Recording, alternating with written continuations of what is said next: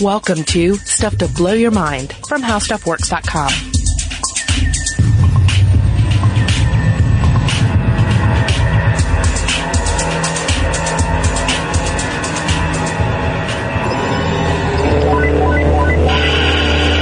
this is Edric, your guild navigator speaking. Just letting you know that we've begun our approach to our minimal safe departure for our one-way jaunt to the planet Arrakis. This is, of course, just a precaution, as the Spacing Guild currently holds an impeccable record of Holtzman-enabled space fabric distortion travel, and as always, you can rest assured that no thinking machine has taken your lives into its care, but rather the prescient melange augmented powers of the human mind. So set back, enjoy our in-flight presentation of Maude Beep Conversations, and our flight attendants will check in with you shortly.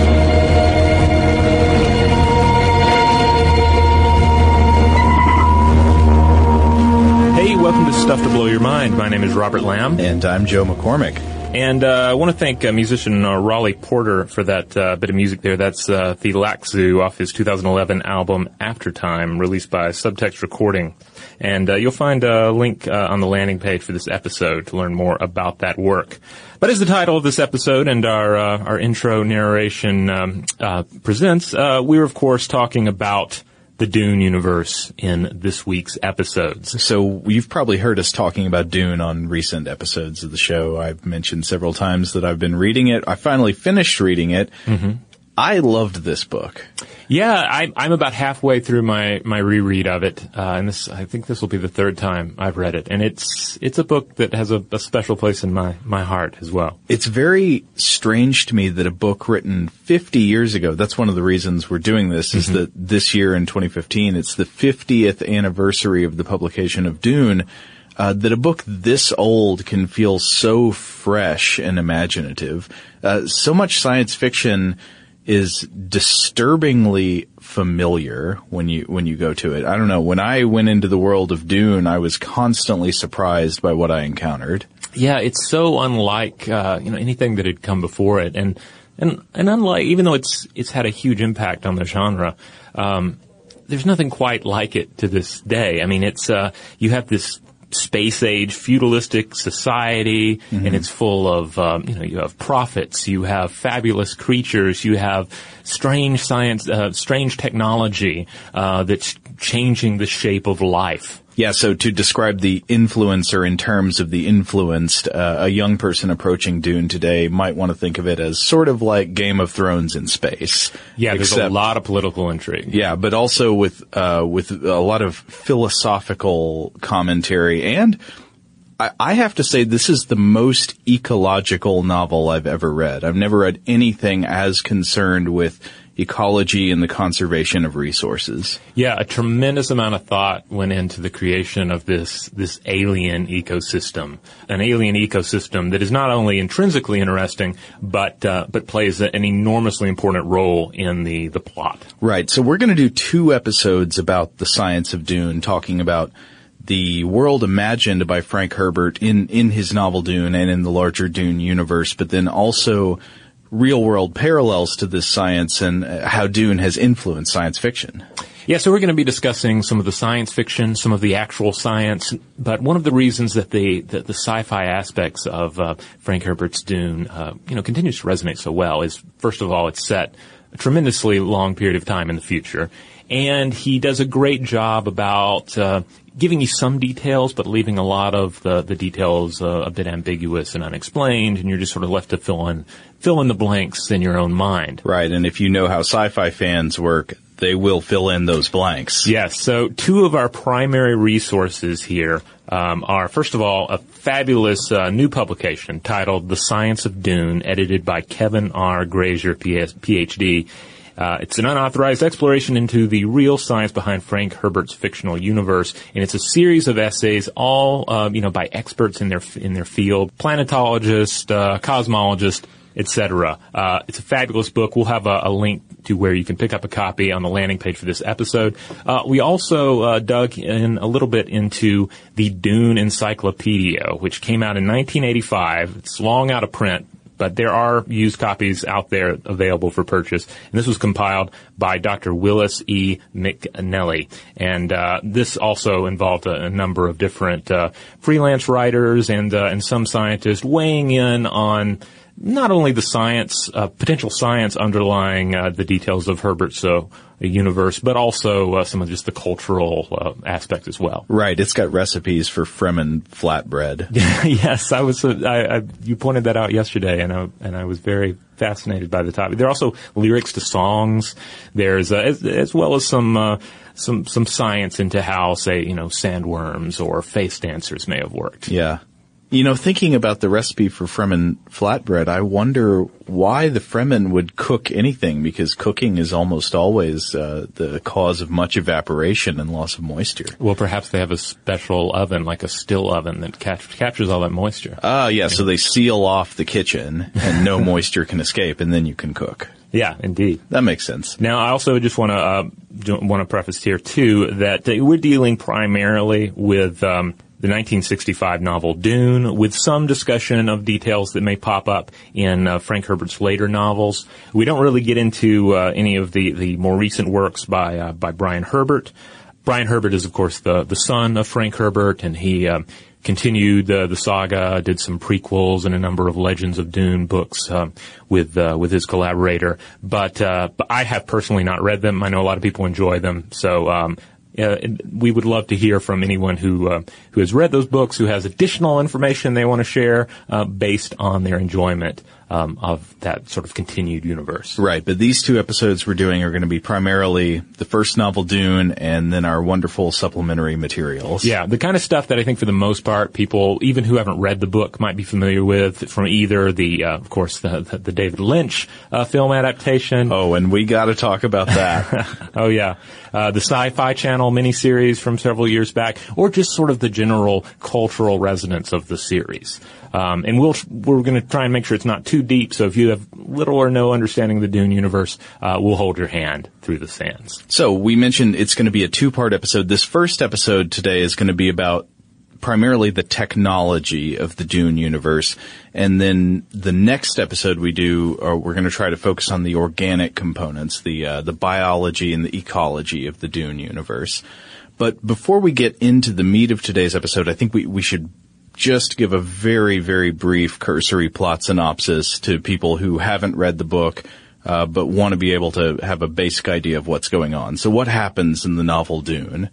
Well, essentially you have a space opera in which you have a galactic civilization spread across various planets, right? Right, and there is one precious key resource in the universe that everybody wants and sort of controls all trade, and that resource is the spice melange. It comes from one planet in the entire universe, and that planet is Arrakis, also known as Dune. Yeah, it's the stuff that really makes uh ultimately travel between planets possible. It makes the interplanetary economy possible. So everything is hinging on this one precious commodity. It's kind of the, it's essentially the oil of the Dune universe. Right, and you can't get it anywhere else. So the characters that come in on this story, there are two main houses in the story. There's House Atreides and there's House Harkonnen. Mm-hmm. The Atreides are, it's, it's kind of Manichaean, I guess. The, the Atreides are the good guys and the Harkonnens are very, very bad guys. Yeah. I mean, the Harkonnens are, they're, they're, uh, they're a product of the environment too, to a certain extent. But yeah, they're, they're pretty villainous. Yeah. And they are essentially competing for control of the planet that produces spice. Uh, and there's a lot of warfare and backstabbing and treachery and double crossing and, and tests of loyalty. But ultimately the, the main thrust of the story is the adventure of Paul Atreides, the young son of House Atreides, and his mother, Jessica, while they're learning how to live on the planet Dune and eventually participating in a journey of cosmic discovery and revenge. Yeah, and drugs. Like, yeah. At the heart, it's such, such a quintessential, like, nineteen sixties uh, product, right? Because it's about a young man who takes uh, an hallucinogen and uh, then saves the galaxy. So. You know, I never thought of it that way, but that's that's pretty much right.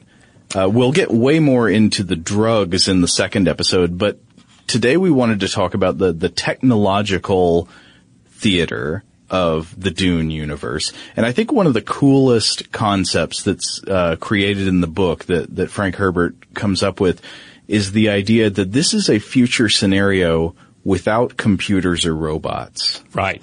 Yeah, it is a post-Butlerian Jihad world. Uh, so basically imagine the, the singularity has occurred.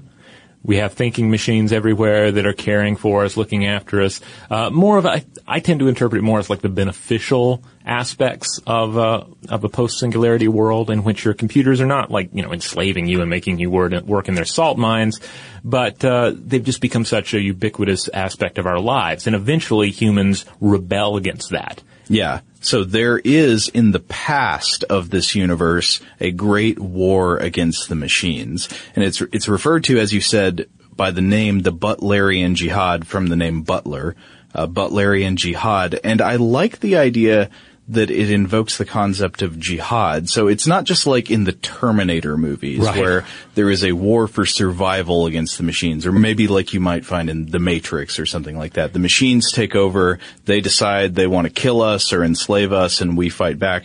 There is, there is that element, I think, mm-hmm. but there is also a deeper, more spiritual element, which is where the concept of the jihad comes in. It's a physical struggle, but it's also a spiritual struggle for the soul of humankind. Yeah, indeed. Like some of the, he, Herbert, uh, Frank Herbert himself didn't really give you a lot of details on it. He left it, you know, like a lot of the details in the Dune universe, a little ambiguous, and, and you were helped, you were left to sort of Um, you know, dwell on the philosophical implications, but just a few quotes from uh, the fictional tomes, uh, such as the Orange Catholic Bible, uh, that play a prominent role in the universe.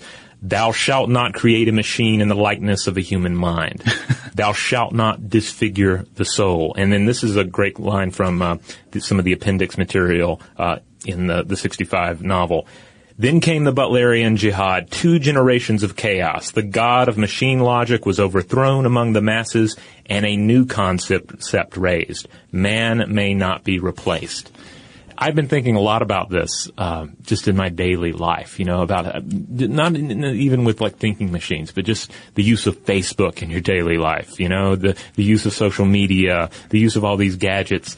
And so, for me, when I think of this Butlerian Jihad, it's, it seems as much rebellion against that as it is against, you know, some robot with a with a laser gun. Sure, and it's not unusual for our technology to change us, mm-hmm. right? I mean, it, it doesn't just make our lives easier, it changes the way we we prioritize things and the way we, we go about our lives. One way of looking at this might be something like agriculture. I mean, mm-hmm. that's a technology that I think a lot of people would argue fundamentally changed the human animal. Homo sapiens is not the same anymore after we invented agriculture. Right. And you could probably look at the rise of, of thinking machines, of computers, in perhaps the same way. It is changing us in a very fundamental way. I mean, who knows what that will look like ten thousand years in the future, as as the Dune universe imagines. But it's doing something to our brains when we can have vast computational power, uh, vast power of storage of information, and as imagined by this sort of singularity future, decision-making power. Yeah. That we can outsource to machines. Yeah, just think of all the things we outsource already, all the things we no longer bother to remember because mm-hmm. the machine remembers it for us. So yeah, like you said, I, your, your interpretation of this coming in, I, I agree with this about the Butlerian Jihad, it, it having something to do with the way humans are changed by our dependence on machines. Mm-hmm.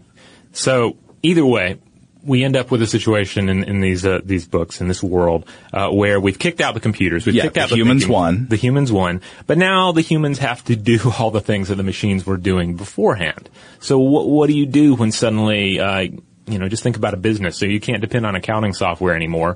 You need, you, what do you do? You have to turn to the human mind to deal with all that accounting. What do you do when it comes to navigational concerns? I mean, even in our own lives, we become dependent on these, uh, like, uh, things like, uh, Google Maps and Waze, right? To tell us how to get from point A to point B. Sure. If we throw that out the window, suddenly we have to look at maps. Suddenly we have to know which way is north and south. It, it falls to the human to know how to navigate. Yeah. And it gets even tougher, of course, when you're in space. Right.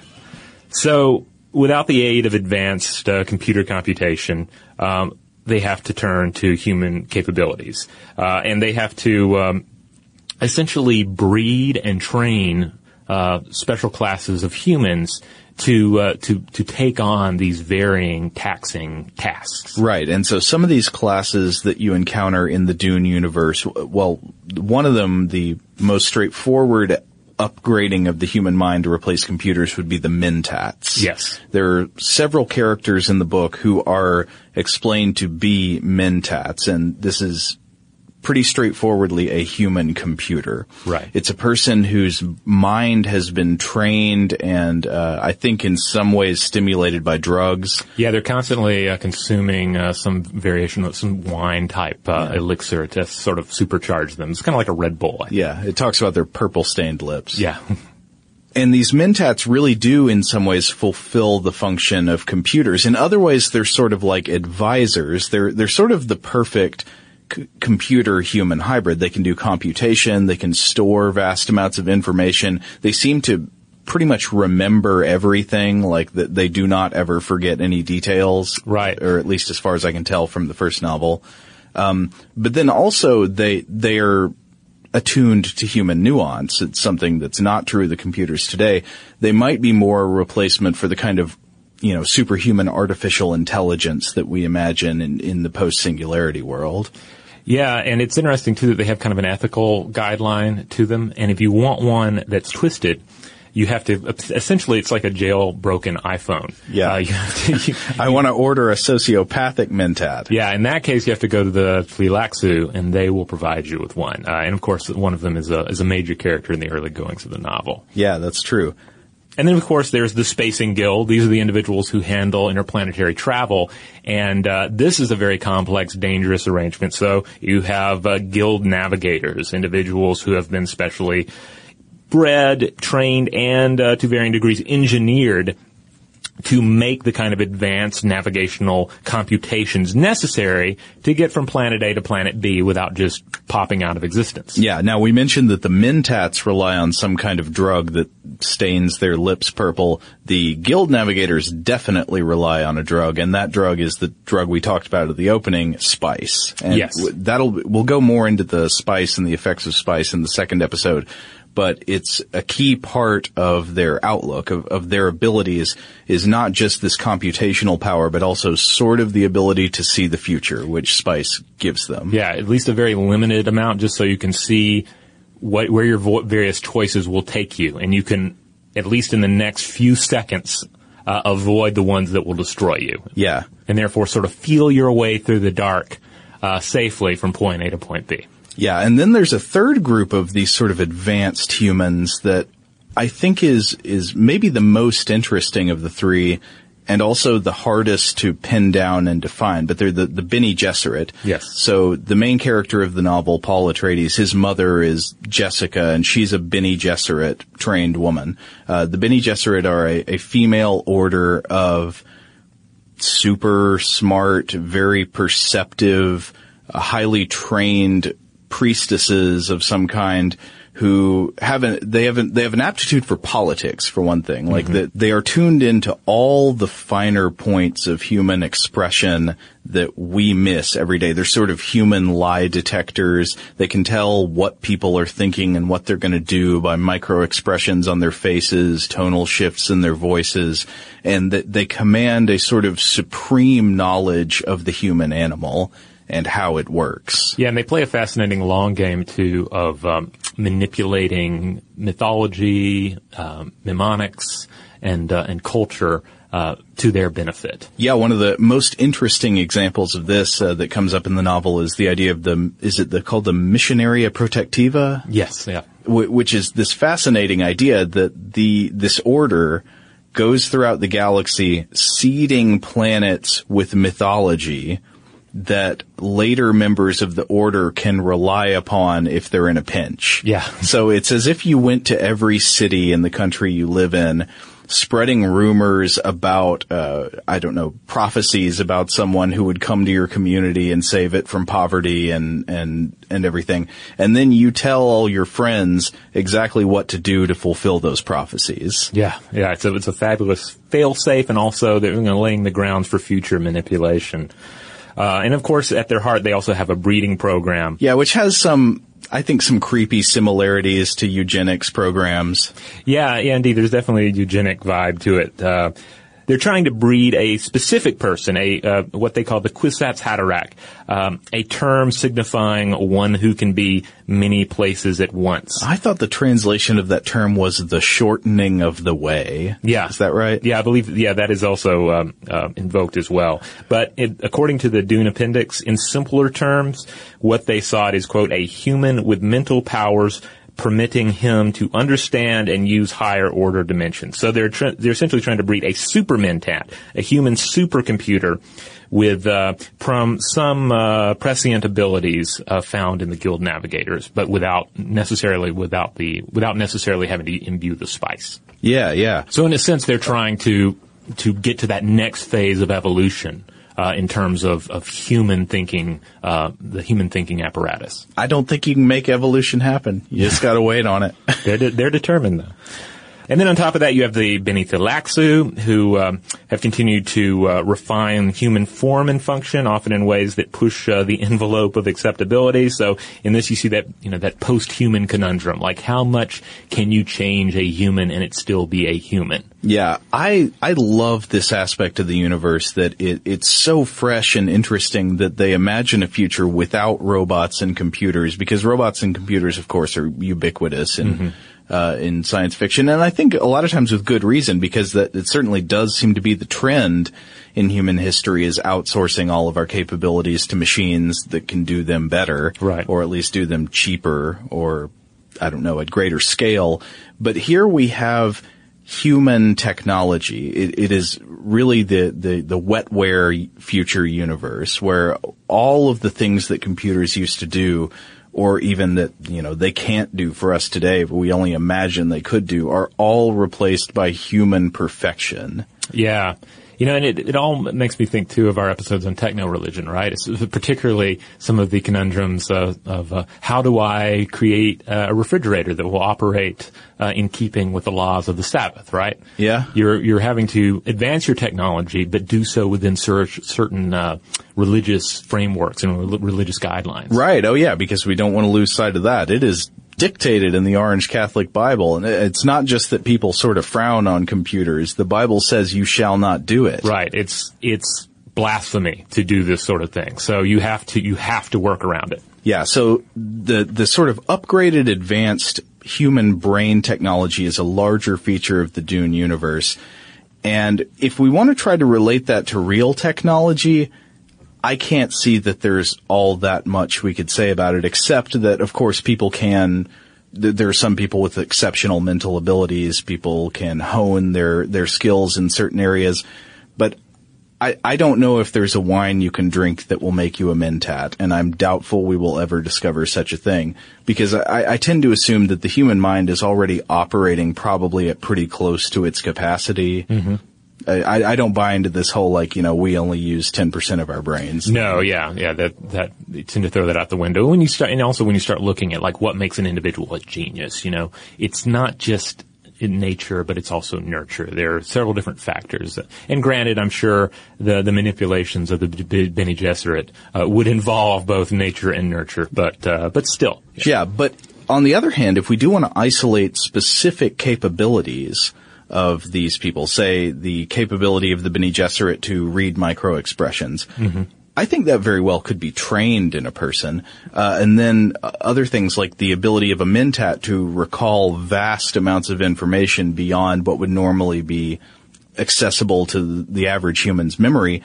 Uh, I think you could compare that to what the really good people, the memory athletes, do. You know, like we yeah. talked about in the, the Memory Palace episode, people make these memory palaces. Like, how exactly does that work? Oh, that's, of course, just using a different type of memory and invoking spatial memory to uh, to memorize, uh, say, a list of terms or a you know a li- or a table of information. Yeah. So if you have a list of five hundred numbers that you could never remember, well, what if you imagine those numbers as objects that are kind of strange, oriented in a room that you're familiar with?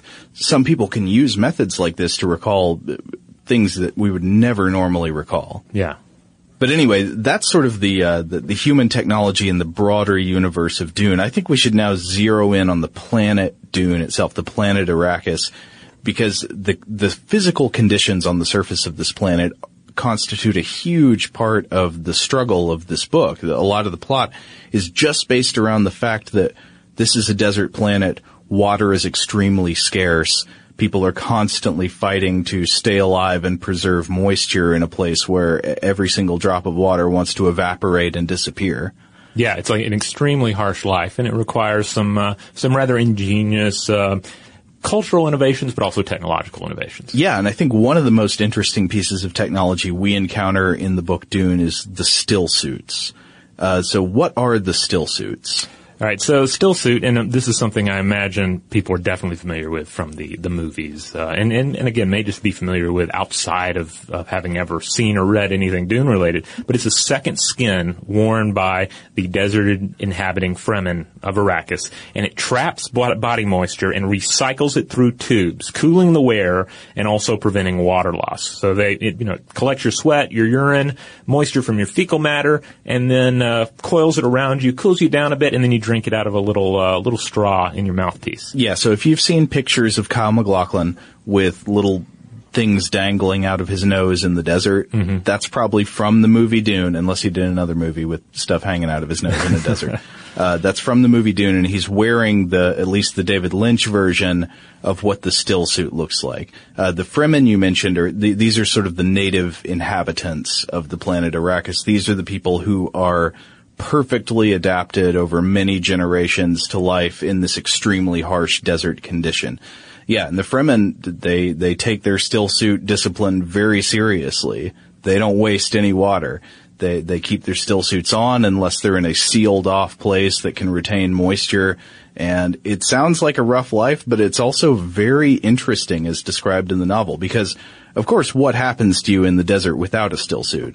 Well, you die, and uh, it's, it, we're told that uh, if you're out there unprotected in the desert, you can't last a full day unless you have just a massive amount of water on yeah, hand. It just burns you right out. Right, but if you have the, a Fremen still suit, a proper Fremen still suit, not one of those city models, you can uh, you can actually limit your water loss to fifteen milliliters a day.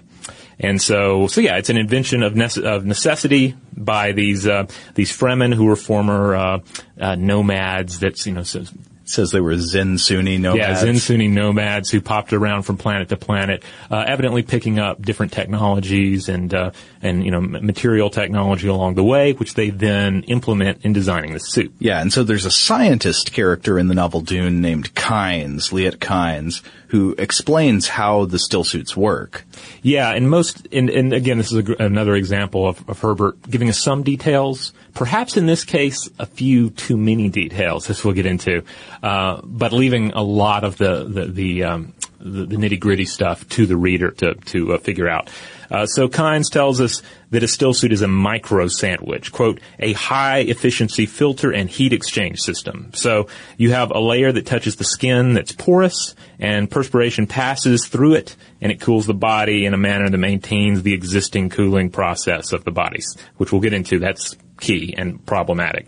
And then you have two additional layers on the suit uh, that include heat exchange filaments and uh, salt uh, precipitators, uh, the latter of which is used to reclaim salt. Now, why do we call it a still suit? Uh, what does that mean? It's just like a, a moonshine still, a right? Distillery. Yeah. You're separating, which is, you know, all about separating different liquids. Yeah. The still up in the, uh, you know, Appalachian Mountains, uh, that's all about separating alcohol, but with the, the still suit, it's about separating, uh, potable water, uh, from salt, uh, and other waste materials in a wearer's excretions. Now, what I immediately wonder when I encountered this concept is, okay, that sounds very interesting. I wonder if something like that could be done in real life, but one of the main questions is where does it get its energy from? Like how, how is this distillation process powered? Because if you think of a still, you've got to boil things. You've got to be feeding energy into the system to power the distillation process. What's going on in the still suit? Well, according to, to Kynes and ultimately according to Frank Herbert here, uh, it's all due to body movement, uh, especially breathing, and then this, and uh, some osmotic uh, action that's providing the pumping force for all of this water. Uh, and again, as we'll get into, that that there are a lot of questions surrounding how that would actually work. Mm-hmm. But then, of course, once the water gets distilled, it gets filtered into these things that they talk about in the novel called catch pockets, mm-hmm. w- which is great because then you've just got a little straw and you can just suck the water straight out of your suit when you're thirsty. Yeah. Yeah. And, um, used to be your pee. Now it's tasty desert water. Yeah. And it, and, uh, the urine and feces are processed in your thigh pads, which is a detail I remember kind of sticking on when I read this for the first time, like back in junior high or high school. Yeah. They just mentioned that so briefly. Yeah. Cause it also, it, it makes you feel like you're, you're probably constantly aware of the, like the poop cakes uh-huh. that are stored in your, in the thighs of your, your pants. I'm like, Frank, tell me more about the feces. Yeah. I've got to know. Like, does it, we were talking about this the other day, like, does it, uh, like, I was kind of imagining it's, it's kind of like cleaning out a, uh, the filter on your dryer, except every so often a Fremen has to stop and remove this, this flat cake of, like, super dried poop.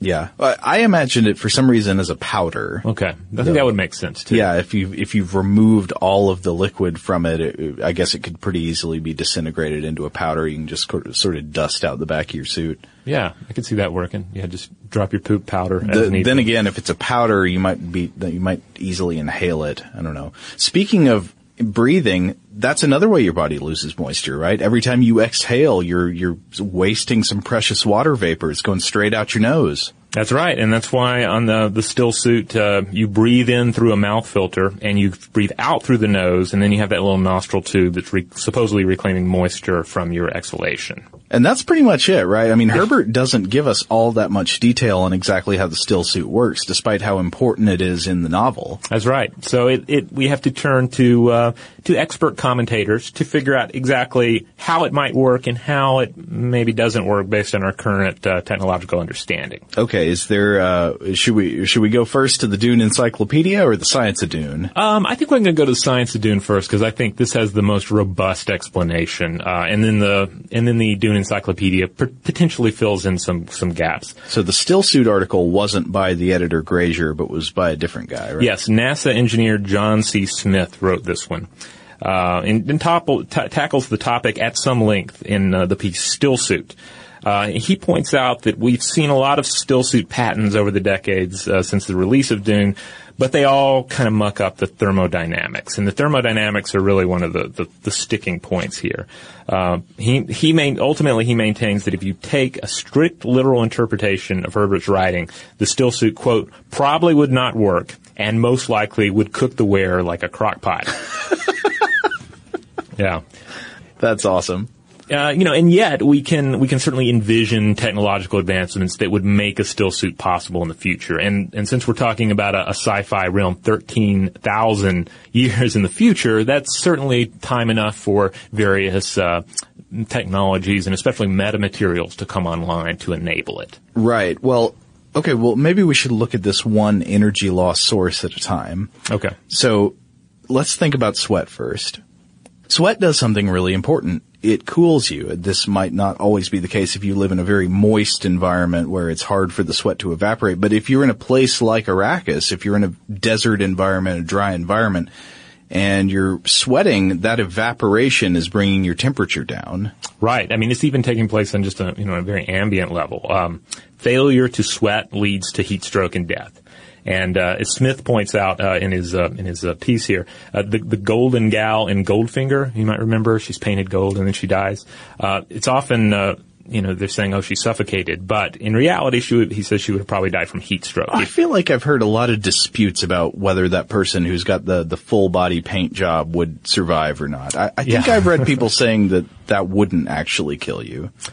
Yeah, I, I've seen, I think I've seen people go back and forth on that as well. Um, all of us missing probably the point that they just wanted to put a dead, naked, golden lady uh, on the screen there. Yeah. But um, but either way, if you enclose the entire body in a sealed suit like this, you're courting death in the form of heat stroke. Yeah. And that's one of the primary design flaws with a still suit. Even when inactive, the body has to dissipate about ninety watts of heat just to balance out the heat of your metabolism. Yeah. So like, even if you're not, whoo, I'm sweaty, sweat is still an important process. Uh, most of the, most of the body heat arises from the liver, the brain, heart, and muscles. And uh, it's dissipated through blood circulation um, at the skin level. um, along with the primary method of sweating. So even when passive, sweat glands excrete, excrete zero point six uh, kilograms of perspiration per day, maximum rate one point five liters per hour. And it's also worth noting, you see images of people throwing the hood back on that, that still suit, but right, the hood is the essential. Movie. Yeah, in the movie.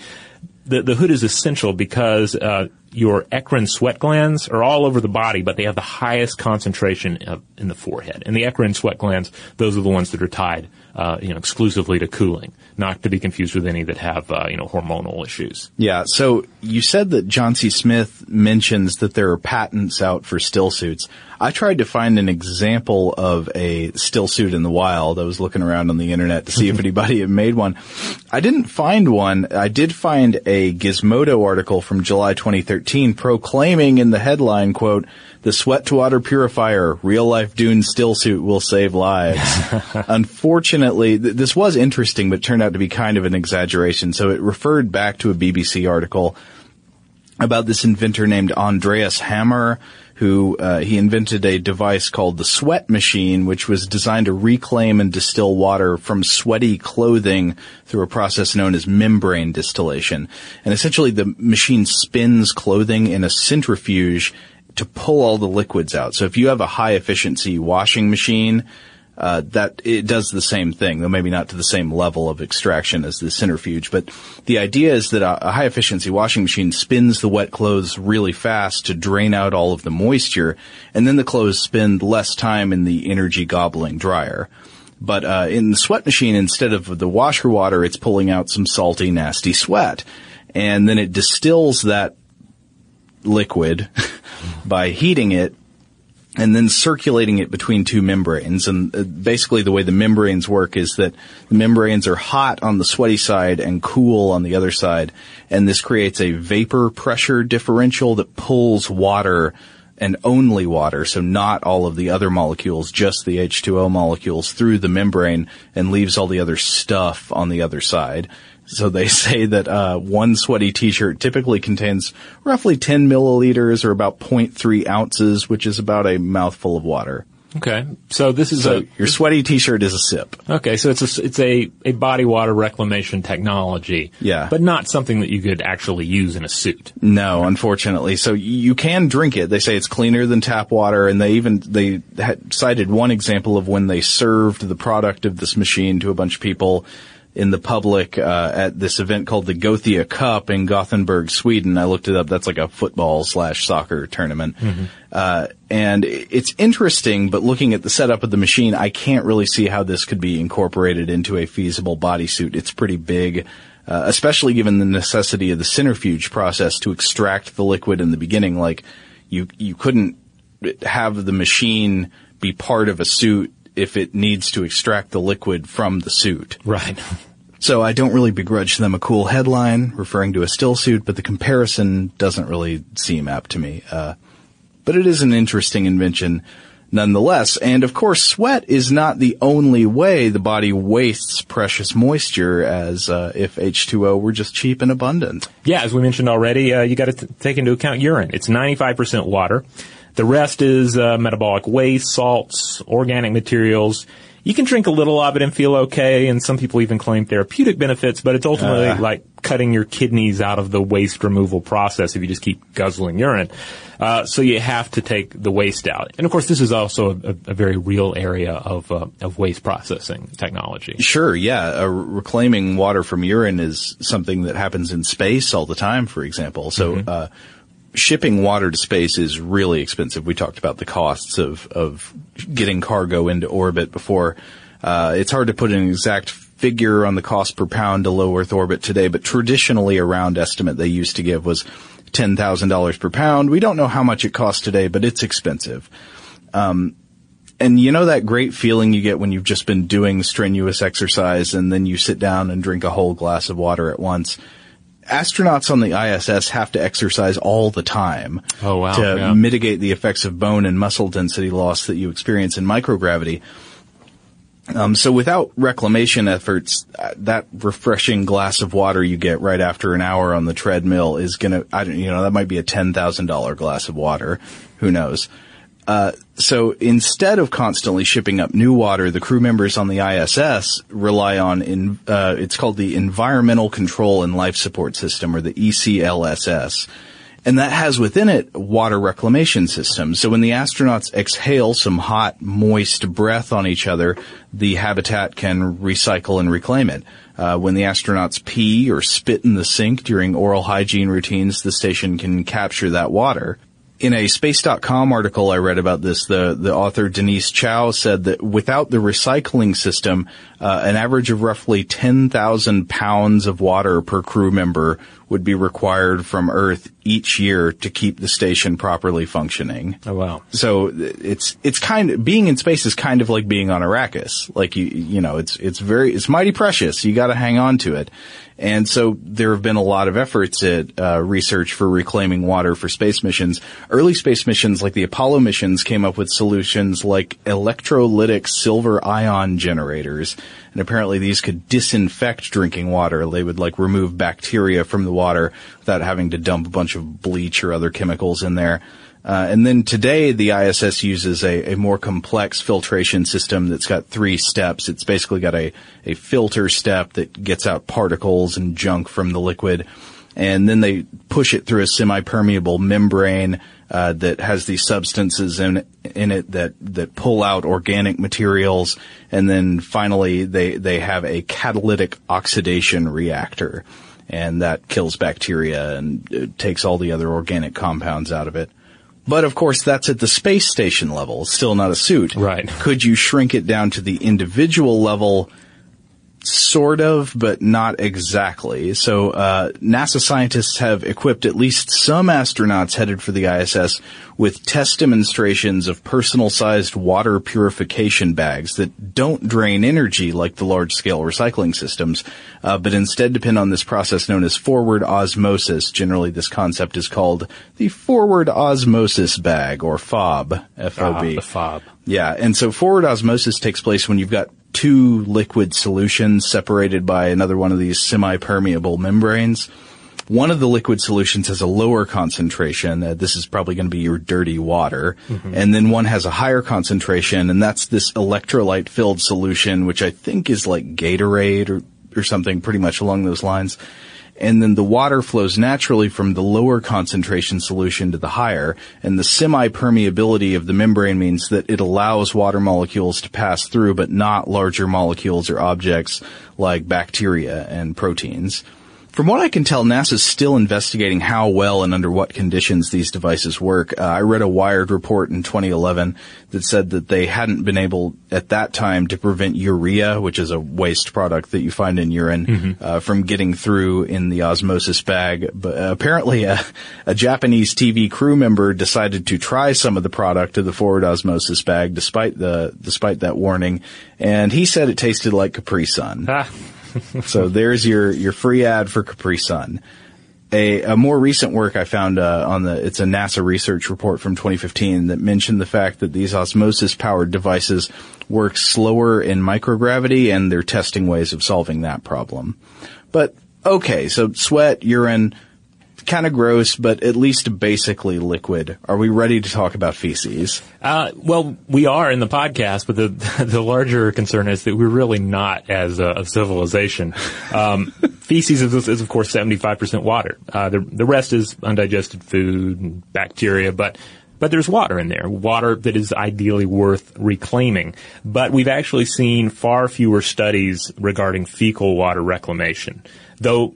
The, the thing is, of course, this takes place, as does urine water reclamation, sweat rec- reclamation, whatever, via the natural water cycle on our on the planet uh, itself. Sure. Now, um, in in his um, essay, Smith points to a University of Colorado study on water recycling for a Mars mission uh, that found that reclaimed water would be minimal uh, from from fe- feces, uh, and that they'd also have to factor in, quote, psychological concerns, unquote, for the crew.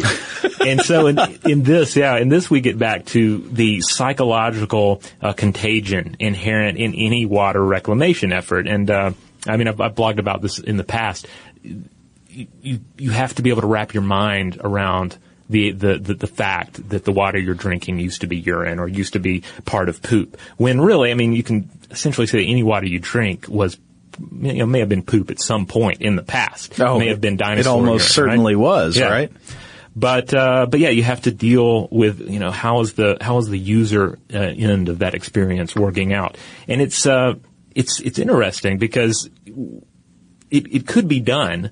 Uh, and we, we just haven't faced a dire enough circumstance, despite the fact that we're talking about a trip to Mars here. Um, interestingly enough, in the book Packing for Mars by Mary Roach, she mentions that NASA scientists at one point, they actually pondered recycling uh, fecal matter into food, but they never pursued it at all just because of that ick factor. And part of this, as she lays out, it, you, you have... Uh, at the time, you know, or especially early on in um, in the space program, you have the very sort of cowboy mentality of the, you know, the ex uh, uh, test pilots who are becoming astronauts, the explorers, and then you have the scientists. And the scientists are are, are more inclined to to present some out there notions, such as what if you could eat portions of the spaceship? That was another idea that came up. Eating, what if The, the, like the insulation itself was food, uh, or, you know, making small cakes out of, out of poop. And of course the astronauts themselves were not going to go for that idea on any level, again, due to the psychological contagion, uh, inherent in fecal water reclamation.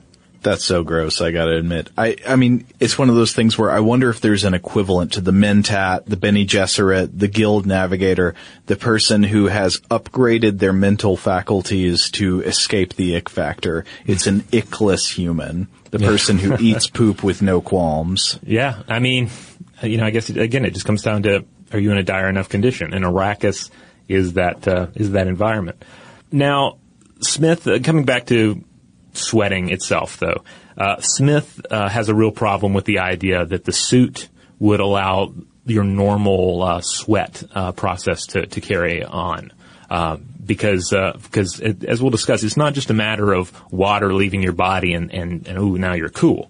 Um, you need an evaporation to take place. And he doubts that, quote, near normal evaporation process would even be possible in a still suit. For, uh, for organic cooling to take place, sweat must go through a phase change from a liquid to vapor in order to remove heat and cool the skin. So it's an endothermic process.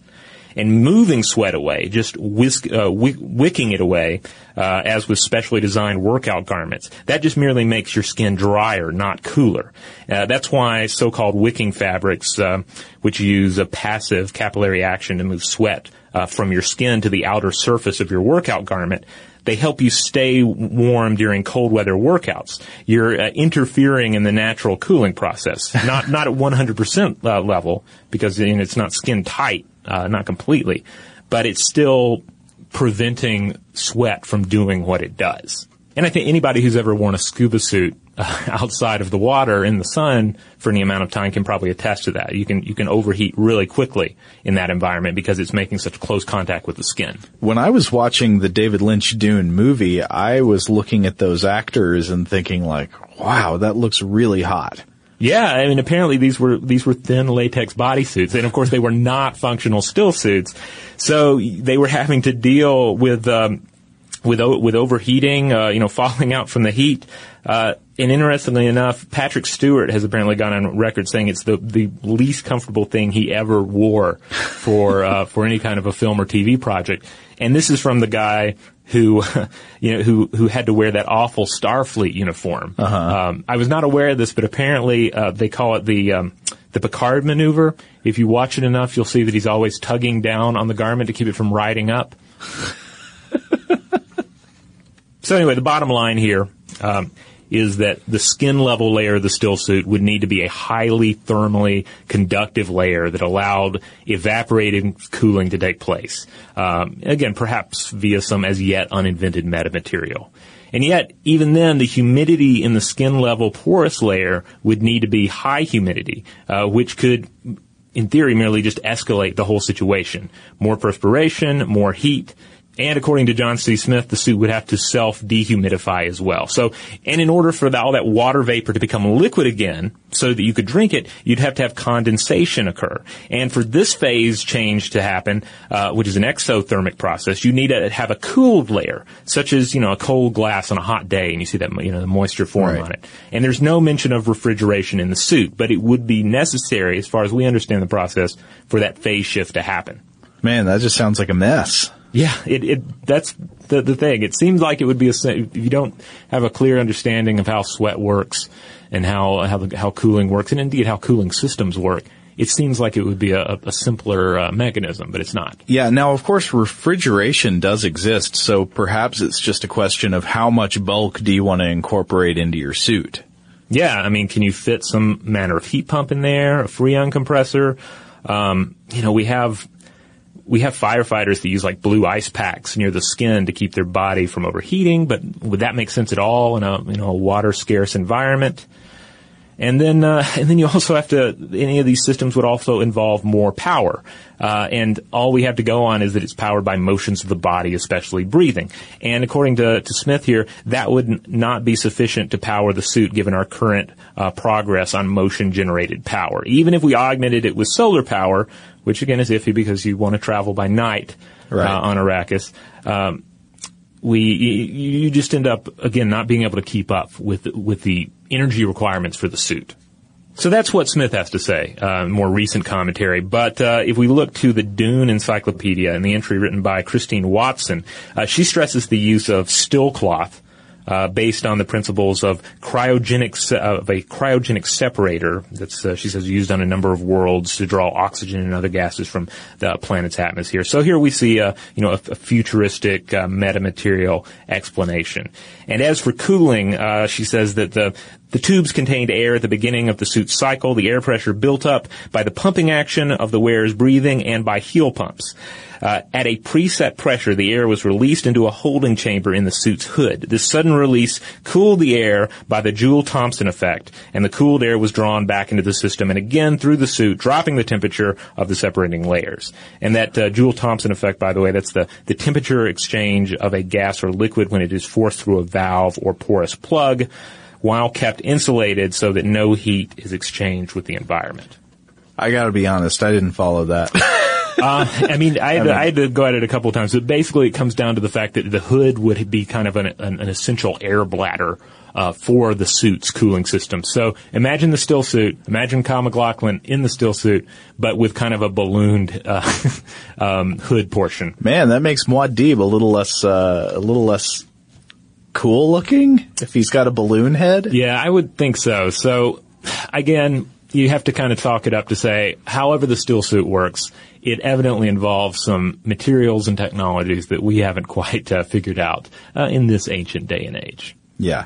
Now, um, another uh, interesting technology that you see on Arrakis and also elsewhere in the, the worlds of Dune, the use of ornithopters, of aircraft that fly via flapping wings. Yeah, so we are told that the, the power of House Atreides on their home planet of Caladan before they move to the, the desert planet of Arrakis is air power. They, they're an air force power, kind of like you might think of the United States on the sort of uh, military geopolitical world stage. It, the power is concentrated in the ability to strike from above. Mm-hmm. But their way of striking from above is not much like anything we would commonly use on, on Earth technology today. It is like something we would commonly see in the biological world. So, of course, birds fly by flapping their wings. Insects fly by flapping their wings. It seems like a perfectly normal way to get around, but there's a reason our airplanes don't do this. Uh, ornithopters can be built. You can make a machine that stays in the air by flapping wings, but it is not a very practical way to move heavy cargo or passengers. That's right. And and certainly that's what you see utilized in, in the, the Dune universe, like swooping down swooping down to pick up uh, uh, you know, a mobile spice factory yeah. off of the sands before a worm can get to it. Yeah, according to Doctor James Usherwood of the University of London's R V C Structure and Motion Laboratory, uh, this is one area of design yeah, where nature doesn't quite nail it. And, and this is kind of ironic because in the field of biomimicry we see uh, in, in a lot of cases, we can turn to nature and say, well, how did nature evolve to solve this design problem? And oftentimes they they have a really elegant, uh, nature has a really elegant solution. I'd say that's especially true on the very small scale. Mm-hmm. Biomimicry becomes more and more powerful the smaller you go. Yeah. In, uh, in an essay titled uh, Flying and Walking, Learning from Nature, and this was published in the book uh, seventy Great Mysteries of the Natural World, which I highly recommend, um, Usherwood points out that a slow-flying pigeon requires up to four times the power an equivalent helicopter would need. And hovering is even worse, resulting in uh, pitiful amounts of lift for the amount of energy uh, exerted. Each pump of the wings requires yet another burst of energy, and it all adds up pretty quickly. That's yeah. why hummingbirds have the highest energy expenditure of any warm-blooded animal, ten times that of a human. They're perpetually on the verge of starvation, uh, and, ha- and, it's, and sometimes have to actually go into kind of suspended animation to deal with these uh, these energy costs, uh, and, and all the time, you know, consuming colossal amounts of nectar to keep up. They're little sugar water vampires. Yeah, that cannot be sated. Yeah, so, you know, we, you know, looking back, you see early aviation pioneers who toyed around with flapping wings, uh, generally, uh, with, uh, disastrous results. Uh, but you do see scientists that have, um, been looking into its use for micro air vehicles, or M A Vs. And these are tiny robotic, uh, aircraft that depend on biomechanical flight designs. Uh, and the funding typically comes into play, uh, you know, for obvious surveillance purposes, right? Some sort of tiny robot with buzzing, flapping wings that you can use to spy on somebody. Now, what is the appeal of that over just like a tiny quad rotor drone or something like that? Is it just that it would look like an insect? I think so, and I think also there is that uh, that biomimicry attraction, saying if it's if it's flight at a small scale, then perhaps.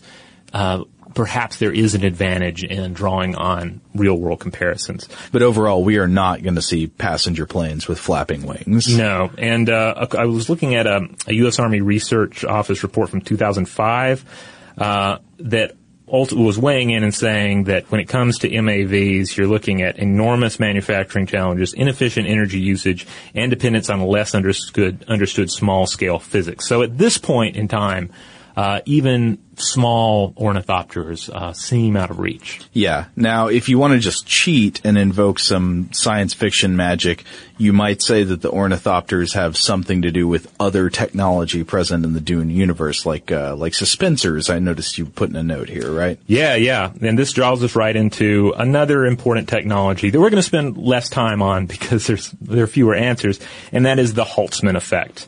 That enables uh, faster than light travel. It enables personal shields. It enables just ubiquitous use of anti-gravity suspensors. That I mean, you, you know, the, the main character, uh, one of the main characters, Vladimir Harkonnen, uses it to float around and suspend his bulk. But you also see mentions of just, you know, here's a suspensor-enabled chair in a room. If you watch any scene from the movie, and not the whole movie, not the whole David Lynch movie, go watch the scene where where uh, Vladimir Harkonnen floats up and screams, "I will have the spice."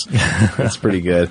But anyway, I thought this is also a really cool technology as imagined in the book, specifically with application to the shields. Now, there are personal energy shields imagined uh in the Dune universe, and you've probably seen all kinds of science fiction that has shields. You you know, mm-hmm. like a shields up, you know, you put them up around the spaceship and they deflect incoming weaponry, uh, projectiles, energy beams. But these are personal shields that are often imagined. Well, actually, there there are large-scale shields and there are personal shields, but you might, like, click a button on your belt and suddenly a shield comes up around your body.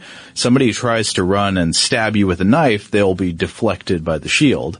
And so the solution to this creates a very interesting combat dynamic that people talk about in the book, where uh, people engaging in knife fights with shields activated have to come up with ways of trying to move their knife very slowly mm-hmm. toward the enemy, because a quickly incoming knife will be deflected by the shield. But if you can stab ever so slowly, you can go through the shield gently, and then you can you can penetrate the person's skin and make them bleed. Yeah, so the defensive technology uh requires an entirely, well, not entirely, but a different style of martial arts. So we, we don't know a lot about the Holtzman effect in the books. Uh, it's described as the negative repelling effect of a shield generator, uh, and a suspensor is the secondary low drain phase of the Holtzman gen- field generator, and it nullifies what? gravity within, yeah, it nullifies gravity within certain limits, uh, prescribed by relative mass and energy consumption. So, in this, uh, we, we have no choice but to turn to The Science of Dune, uh, and, uh, the writings there of, um, planetary scientist uh, Kevin R. Grazier, who also edited, uh, and along uh, he also worked with uh, uh, physicist Jess Seeger on some of this. And uh, as they point out, much of the whole Holtzman situation is unexplained. In the later books, we do learn that, that uh, Guild Highliners, the big spaceships, travel the stars by the, quote, compression or warping of space-time in conjunction with mass neutralization. And as uh, planetary scientist, uh, again, Kevin R. Grazier points out, uh, in Cosmic Origami, that's the piece in The Science of Dune, uh, if the mass of a spaceship could be nullified, then the relativistic effects of high-speed space travel could be reduced. So essentially it's talking about, all right, if you could turn, if you could simply dampen or um, nullify the mass of an object, then that would enable you to uh, to cheat in various respects in terms of acceleration in space-time. Uh, also, Grazier and uh, and Seeger uh, posit that uh, the Holtzman field is an energy screening shield. Uh, perhaps it screens the mass of an object from the rest of the universe. Lowering the mass of an object would also lower the force of gravity on it. Lower it enough, and you just float around uh, up in the air. And as for space travel, theory and observations of general relativity indicate that space-time can be curved and warped, and perhaps it can even be folded and compressed. So again, the classic example is you have a map, right, and you fold the map, and then you just poke a hole through point A and point B, and now you have the hole, right? Right. The, the, the, the Tesseract. Yeah, there you go. The Tesseract example, the event horizon example. Um, You thus shorten the distance between two points, meaning that faster than light acceleration and all the uh, problems therein uh, might not even be necessary. In the Dune books, we don't know much more beyond that, uh, other than the process is dangerous and costly. Uh, you really need a number-crunching power of an advanced computer to handle it all, but in the Dune universe, it all falls to human minds enhanced by spice. All right, so that's pretty out there science fiction. I think I'd have to say the same thing about the energy shields as yeah. that relates to the, the Holtzman effect. I I can't think of any example, uh, and I wasn't able to find any example of a real energy shield in the world that would successfully deflect incoming matter like that, especially not without harming the person who is wearing it. I mean, you could imagine wearing a huge magnet of some kind. Yeah. That, you know, if somebody tries to shoot a bullet at you or something like that, might be able to deflect it if it's powerful enough. Uh, but I mean, at certain points, you're getting into levels of energy that make the proposition ridiculous. And so if you're imagining an energy shield like they have, maybe the closest thing I've seen would be propositions of energy shields, like ion shields around spaceships to prevent incoming radiation. But mm. I, I don't even know if that's really viable. Okay. Yeah, it's definitely less down to earth compared to the still suit. So there you have it. Uh, some of the technology of Dune. Not all of it by any means. We just uh, decided to draw on a few uh, examples that we could discuss here in the podcast.